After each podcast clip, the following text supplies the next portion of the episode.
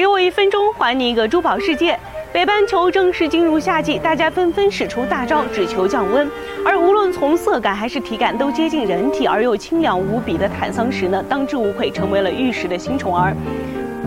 那为什么坦桑石比钻石更为稀有呢？坦桑石的唯一产地位于坦桑尼亚的阿鲁沙市附近，这仅仅二十平方公里的商业开采区是全球唯一诞生坦桑石的地区。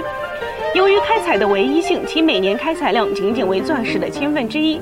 据专家估算呢，坦桑石资源最多开采到二零二五年，可开采时间远远低于钻石。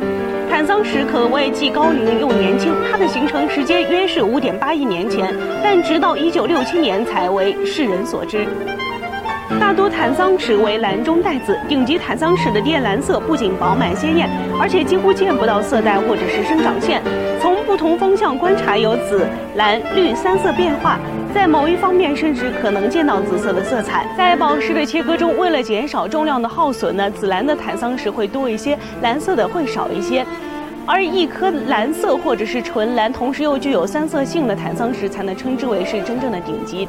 了解更多的珠宝资讯，请添加微信号。好的，今天的珠宝一分钟到这里就结束了，我们下期再见，拜拜。